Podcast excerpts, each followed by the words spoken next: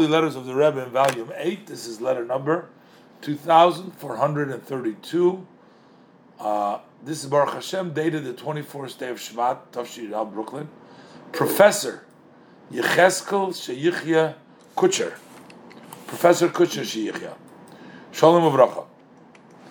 Uh, the Rebbe said, It was pleasant to me to get to meet you and to discuss with you several of the problems that are facing, are very important, I'm the Brumoilam of the specifically Israeli youth, specifically. And based on the expression, the saying, the pisgam of my father-in-law, the Rebbe, when two people, Jewish people, meet, in addition to the benefit that is to the two of them that met, that encounter must bring about, cause a favor for another one. So not only for these two people, if two people meet, they must bring a benefit to somebody else, to a third party. So the Rebbe says, I'm hopeful that our meeting is going to bring a benefit to those who are influenced by you and into your circles, to your environment, especially when we talk about youth. Because we know a person is like a tree. And just like a tree, if you just make a small change in the planting of a small tree, and how much more so if you touch the seed itself, then this could influence the entire life of the tree, either for good or the other way, chazashal, lamut of chazashal. The Rebbe says, especially during our days, when not only in the streets are there destructive winds blowing, but they have actually penetrated into the educational institutions, even in the yeshivas. So the Rebbe says how much the responsibility increased for many folds, and also the privilege of all those who have the opportunity to influence and they are listened to amongst the youth. These educators and these people of influence need to see themselves as agent of Hakadosh Baruch Hu, Hashem's agent in a certain place in a certain time to illuminate, to sort out, to refine, to sanctify their environment with the light of the mitzvah and the light of Torah, the candle of mitzvah and the light of Torah, and the luminary of Torah, that's Chassidus. With the power of this luminary, is to bring back to good even those who have flowed away from the path to the other extreme. As the sages say in Eicharab in the beginning, Psicha there's nothing that stands in the way if you want to. With blessing, with honor, with blessings of our success in fulfilling your holy mission in a wide way.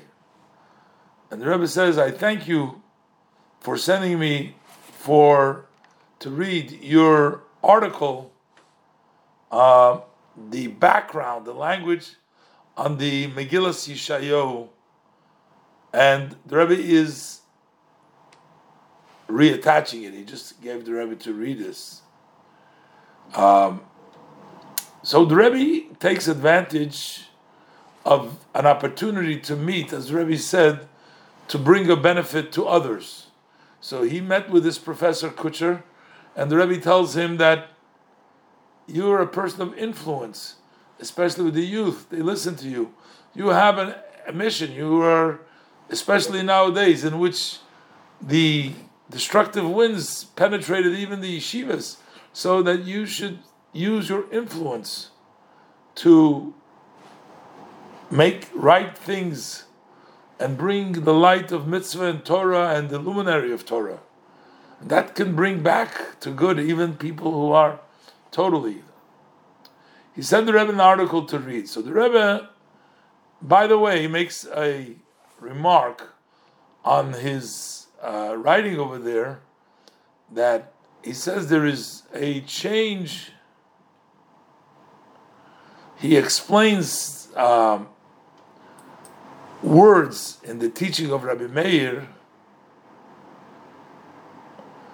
uh, and he, he's sort of trying to uh, pin it on some uh, language that the people used to use.